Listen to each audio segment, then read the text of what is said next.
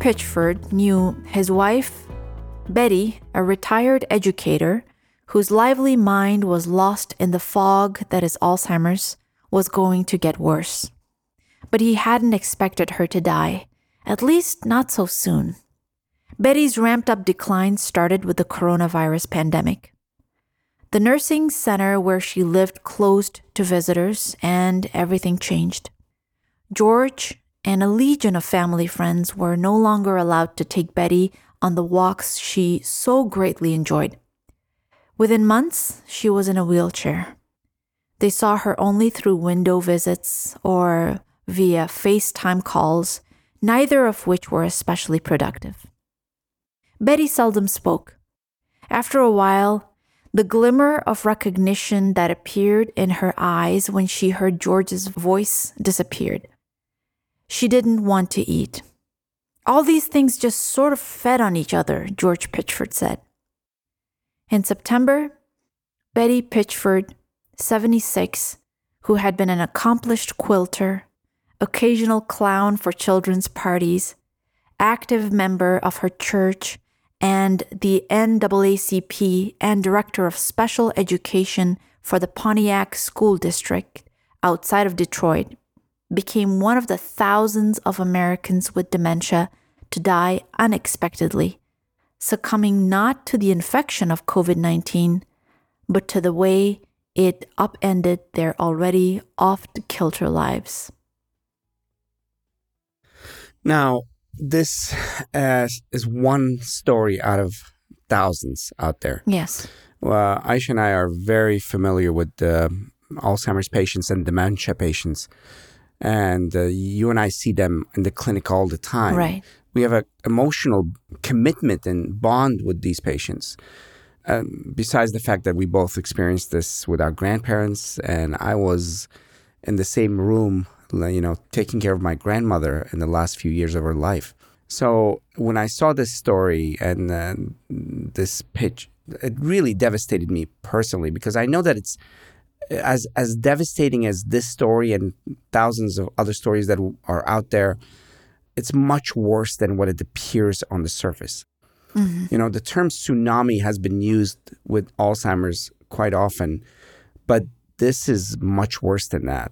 The numbers are bewildering. Right. I mean, every year about 260,000 Alzheimer's patients die earlier than expected. But this year, an excess of nearly 40,000 individuals passed before their time. That's just nearly uh, 300,000 people. That's 16 to 20% more than what was expected. Imagine any community having 16%, that's the lowest number, you know, dying off faster than expected. Now, why is this happening. I mean, we know that uh, COVID itself is affecting millions of people, but much of this death is not just COVID related. It's all the other things that have accumulated in a community that's most vulnerable. It's almost like a perfect storm that accumulated into a devastation of the patients, their families, and it's happening in plain sight and it's not spoken about for multiple reasons, and I'll talk about them. And I, th- I think it's going to be a little controversial what I'm going to say, but uh, so be it. And it's almost as if there's nothing we can do. There are things we can do. And this is a reflection of how complex the situation has been and why this binary argument eh, has paralyzed us. Mm-hmm. The answer is in complexity. The answer is not in simple yes, no, binary patterns of all seclusion and, and separation versus you know wide open where everybody goes out without masks? The answer is in complexity. And until we find ourselves in that complexity we will keep harming ourselves and then these communities that are most vulnerable that are going to be affected. At other times we've spoken of other communities that have been devastated the uh, african american communities the hispanic communities but generally the communities that have less access to healthcare and to information and to resources. Public Health 101. So we have to start talking about this in, in com- its complexity. This community was especially devastated because let's look at the picture here. Yeah. Whenever somebody has dementia, in ma- majority of communities, they're actually secluded already. Whether they keep them in their own home, just the nature of the disease, because the person can get lost, or the fact that the family is away and they are secluded and kept in a closed environment, or in nursing home facilities that are actually closed environments.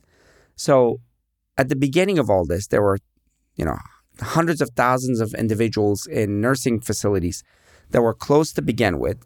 They couldn't go in and out. Resources were limited to begin with. These individuals have many comorbidities, and we've spoken about the fact that those comorbidities are the things that actually contribute significantly to disease and the disease progression. Add to that the fact that many people are not familiar with how to deal with this disease. The family members that come, even if it's once a week, that once a week connection is so significant. It's that once a week that the patient actually gets a shower because otherwise they're nervous or takes a bath. Or that once a week that they actually go out with their family member. Right. It's that once a week that they eat hearty meal because otherwise they're scared and there's a diminution in an appetite. But when the family's there, they actually eat better. It's that once a week that they feel a sense of meaning and belonging and purpose uh, in, in many uh, of the individuals. Add to that the fact that anxiety is a ubiquitous, ever present component of this disease. And it gets more and more as the disease progresses. And you take people who already are devastated with the anxiety of the disease and the situation and the unfamiliarity, and you take away all the familiar away from them. Right. And what you have is a perfect storm of all these factors. Sorry, I'm not even done with the list. Right. No, it's it's quite devastating. You're right a lot of the patients with Alzheimer's end up in the emergency room for UTIs or respiration problems or the fact that they uh, they have difficulty with visual spatial aspects, so they fall. So usually they go to the emergency room to be taken care of. But under these circumstances, all those things were stopped. So the minor or what appeared to be minor problems were never addressed. They never ended up going to the emergency room and that ended up becoming a problem because mm-hmm. a UTI can become sepsis and infection that can go rampant. A fall that usually gets caught in the emergency room actually turns into a subdural hematoma and, and can kill a person. A scrape can become an infection. And the list goes on and on and on. So that's why a situation like this, you know, led to 16% greater mortality. Mm-hmm. And then comes the bigger problem for me, which is the human component, the, the emotional component. As I said, anxiety and fear is a ubiquitous component of this disease. And the one thing that mitigates it and reduces it is familiar faces the daughter, the son, the husband, the wife, the cousin, the friend, the friend that comes and plays a familiar music with them or has a familiar conversation. In fact, at the core of what we do with Alzheimer's patient is, you know, find those 20 great stories that you lived with them. Every family has Every, them. Yeah. Embellish them even more. Yeah. That becomes your best anxiety reducing medicine, better than any Xanax or Librium or anything else. But when the person is not there, they're not connecting, it, it becomes incredibly devastating. So this story is important not because it's it's affecting a population because it's a reflective of what we are all going through but this is the battle line that we face when you have vulnerable communities that we actually put them into a big bucket and never address what would happen in the complexity by the way we're not blaming anybody we're not like those people who say no oh why no didn't blame. we do this and what no. the situation was so complex that we ourselves lost our mother in this journey two doctors without even knowing. In fact, the tests initially came back negative to, for COVID, but before we knew it, we had lost her. Right.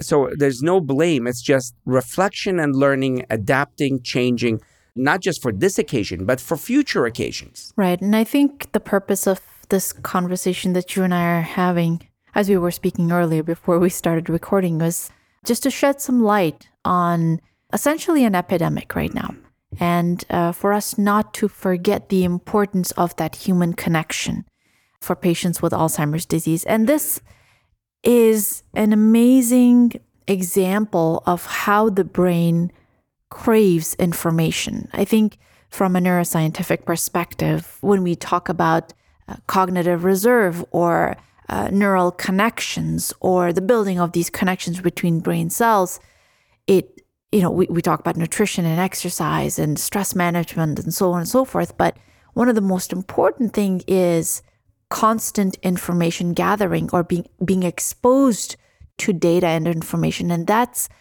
a very important component especially for people who are fighting against dementia and alzheimer's mm-hmm. disease. Mm-hmm. and that's where you know hearing loss contributes to it people who are disconnected from their environment tend to have a more rapid cognitive decline. Eh, that's independent of alzheimer's. Agreed. Uh, this tells you that all connections all forms of connections are central to brain growth and brain vitality. Mm-hmm. And especially in a, vulner- a, population like this that's vulnerable to begin with, they're already having some form of attack on their brain. You take away the connection, and almost billions, if not trillions, of connections just wither away and pull back. Right. And and you can see that. So our most important factor is the human component. Exactly. And so uh, seeing patients in, in in our clinics and in the hospital, the the one thing that keeps coming back over and over again is just that that dementia patients are not getting the stimulation of their minds and this enormous amount of anxiety plus the lack of information ends up causing more damage than was ever expected. And it's pretty sad because when you and I have been doing some visits with our patients on um, an online Zoom or, or any other platform, there's always a caregiver sitting there. And the caregiver, you know, essentially is telling us what the patient is going through. And I personally see the sadness in, mm-hmm. in patients' face and their demeanor. And no matter how many times they are, you know, taken away from their loneliness, from their room into a more uh, common space. Now they're actually taking them to common spaces, but you know, for for months and months they've been completely isolated. It's still not the same as the daughter or the son or the husband or the friend or the family member talking to them and speaking with them. So, from your perspective, what seems to be the solution here? I know that there's no simple solution to this, but what have you seen that works really well for these individuals? And the controversial thing I want to say is that we really have to acknowledge that there is a bias. There's ageism, we know that. But there is a much more profound bias against patients who have dementia. Even in the medical field, nobody says it, nobody talks about it, but this concept of do not resuscitate, which is an important concept, we're not or not taking care of patients with dementia as aggressively is uh, present there. It's ever present there. And, and we must get rid of this True. concept because they feel, they experience, they suffer, they a major part of the community, and we must acknowledge that. And one of the things that I think that contributed to this mortality or death, excess death, is the fact that when uh, dementia patients came in, they were less prioritized, given that we were overwhelmed. I mean, again, no blame. You mean it's learning. when they came into the hospitals? If they to got the to the hospital rooms? in the first place. I mean, uh, they usually weren't taken to the hospital because right. a lot of times the same kind of language, uh, the communication that, that gets one person to the emergency room is not there for a patient with Alzheimer's or dementia. So if usually they didn't even get to the emergency room, the, the, the problem accumulated because the caregivers were overwhelmed the the thought of taking somebody for minor or what appeared to be minor things to the emergency room was minimal. But then, if even if they got into the emergency room, uh, you remember there were times where we had patients down the hallways, and we we transferred patients to the pediatric ward. Right, right and a patient comes in with dementia and they say, oh, his mental state is a little more or disoriented than usual, which is usually what happens, right? Right, absolutely. If somebody has a urinary tract infection or um, a GI problem or even a blood loss or anything. One of the most common emergency room consults is just that altered mental status. Altered mental status. And, and, uh, and if, you, if cognitive they, decline. Yes, yes. And if they see in the note that this person already had a dementia or Alzheimer's, it just automatically goes to the fact, oh, it's just an exacerbation of that. Mm-hmm. And the underlying causes diminish. I think that is the first thing that has to happen. That there must be a national conversation about the fact that yeah, we are overwhelmed, but we can't neglect the situation as it is. Uh, with these patients that might have the same kind of problems. Yes, that's true. Exactly. That's a very important factor. But I also think that the contribution of loneliness and disconnection itself also contributes a whole lot into speeding up the process of cognitive oh, decline, oh, yes. which makes a dementia patient susceptible to, say, infection or inflammation or any other comorbidity that existed in them. I definitely I agree. I think I think you and I have spoken about this quite a bit. We think that the emotional contribution to immune deficiency, the emotional contribution to the stress pathways in the body, the emotional contribution to you know reverse vitality. You know, uh, it's completely reversing the direction of uh, life forces.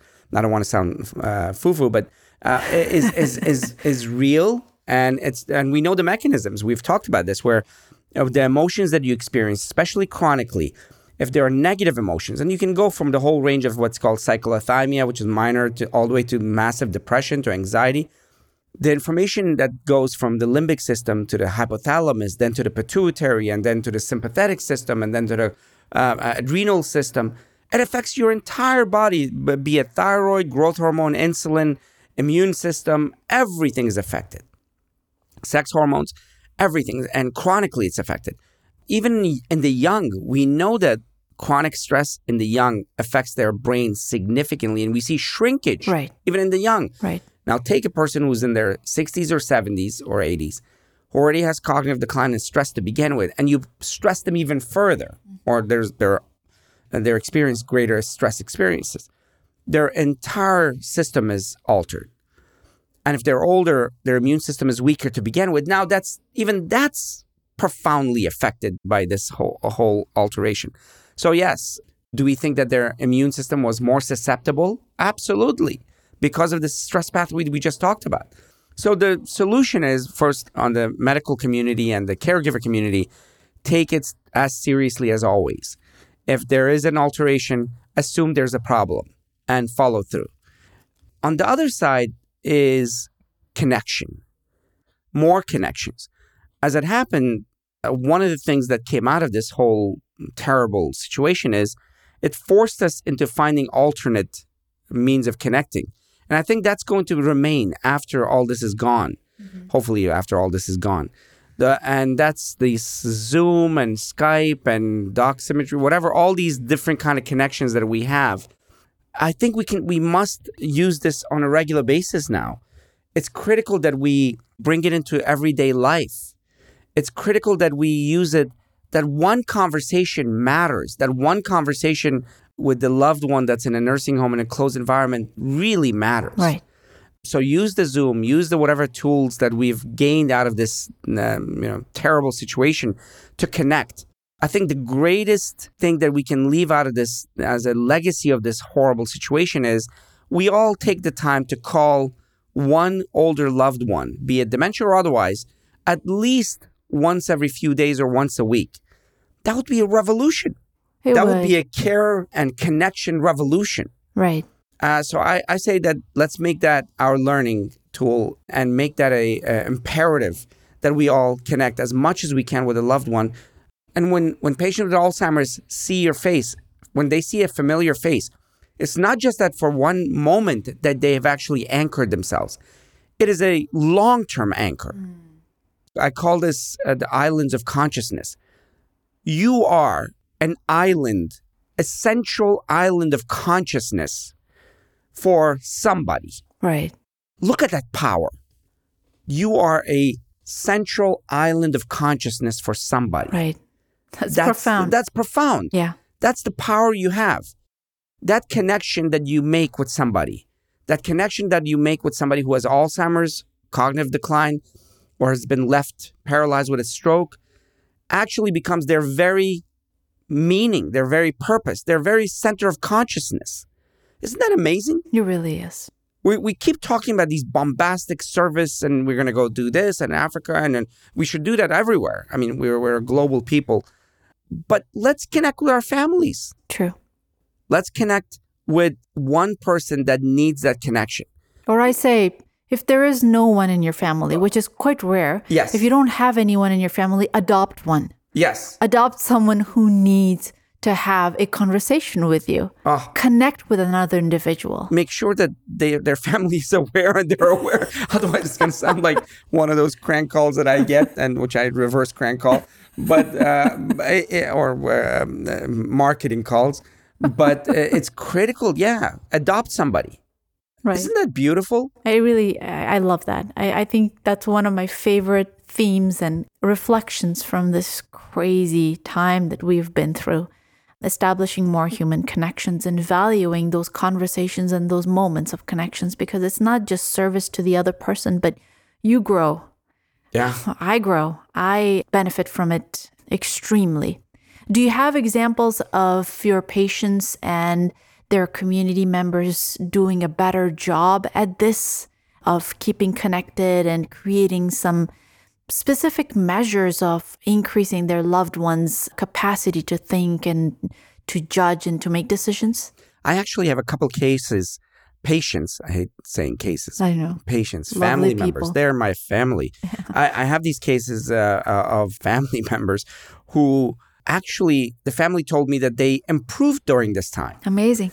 Because they realized that they could use in this case it was Zoom. They could use this, uh, you know, telecommunication uh, device, and they assigned different family members the time to call the loved one. Yeah.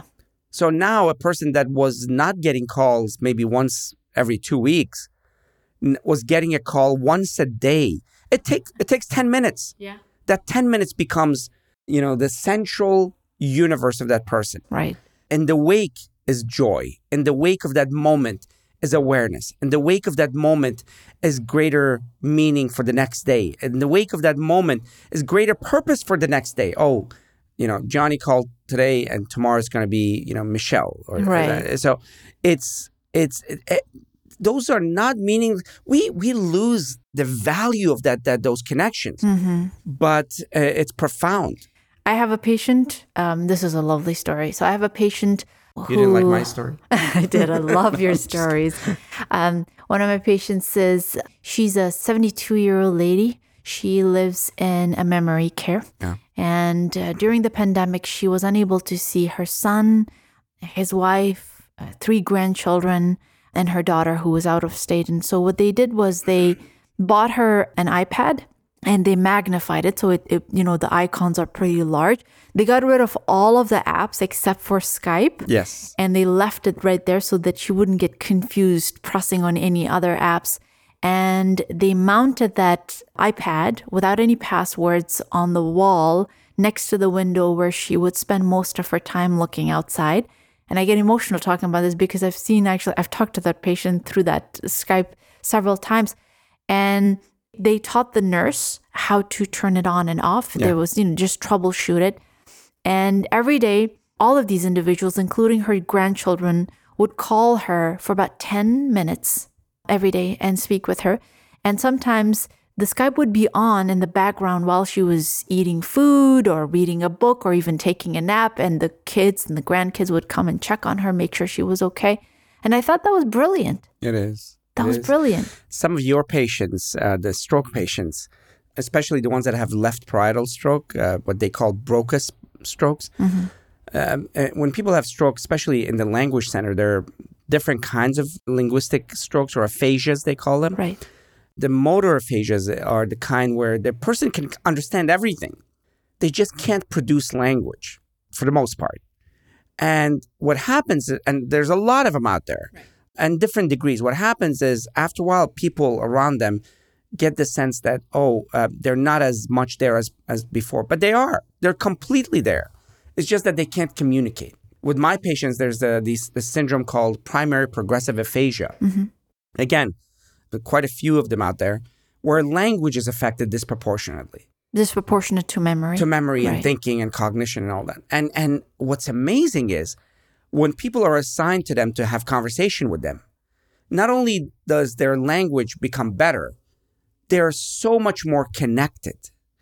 Even their motor systems are improved. Remember, with strokes, whenever language is affected, often the motor system is affected. But when people start talking to them, even their motor systems are improved. Right, right. That tells you the, the profound power of conversation. Right. You know, uh, we have a, our ability to converse has terrible consequences. We can do bad things, say bad things, create chaos out there. But the beauty is this language, this core of consciousness, is also a builder. Mm-hmm. It's also a civilization builder, community builder, humanity builder, and and we need to use it more.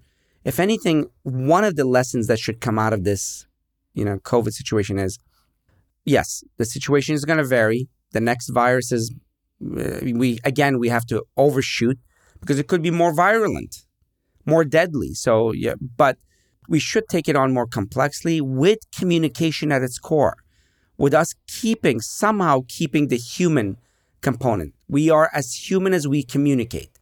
There's a book by um, Dr. Joy who wrote uh, The Consciousness and the Bicameral Mind. Is at the core of consciousness is human communication. That, that has its significance because more capacity to communicate and think, more conscious, but irrespective, it's communication. So I think we must learn to, whatever we have to do to survive, the lines of communication must not be severed. In fact, the lines of communication must be enhanced. Often, our ability to communicate with each other is more important than food for us. Mm. We know communities that are well to do. They have all the cars, all the food, all the how beautiful houses. We've been in Beverly Hills and other places we've worked, but emotionally they're devastated because in the middle of a crowd they're lonely because there's no meaningful communication. It must begin and end in communication. All pandemics, all epidemics, all human dilemmas must begin and end in communication. And the lesson is not a myopic binary communication. We must hear the other side. We must hear the patients who are suffering from Alzheimer's. Sometimes we don't hear them through words, we hear them through their expressions, their faces, their eyes. You know, I'm not very good with names, as you know, but I'm incredibly good at remembering facial expressions and the anxiety that they experience. So this is one disease in one community that has caused so much pain and suffering. And if we don't learn something that's grander than what puts us in our silos and repeat the same cycles, we have done more harm than the virus. So I think um, this is our lesson, which is we are going to, um, you and I have started communicating with more people have adopted some people with their permission and the family's permission. And uh, we, you and I, because of our research, we are always in communication with our research communities, and and we love that aspect of what we do. In fact, at the core, at the core of our brain health initiative, is communication, human communication. I think we're going to end it there. That was beautiful, Dean, and that's why I love you so much. I love you and yours contribution, what you do with your patients it, every day uh, I see you get emotional and I see you connecting with them. I see you bringing out the human out of them and bring, bringing out the human out of you. What I mean by that is sometimes we become robots. Yeah. Repetitive do. behavior. I have to see 15 patients in a day. No, it's me connecting with another universe of consciousness. Isn't that isn't that a magical thing? It's a privilege. Isn't that a gift? It really is a privilege. I mean, I don't want to go down this, you know, rabbit hole of Descartes. What is real? What's real? What's real is me communicating with the person in front of me. It's not I think therefore I am. I communicate because therefore we are. Right. I love that, uh, and I hope that uh, we learn that from this tragedy. Lovely.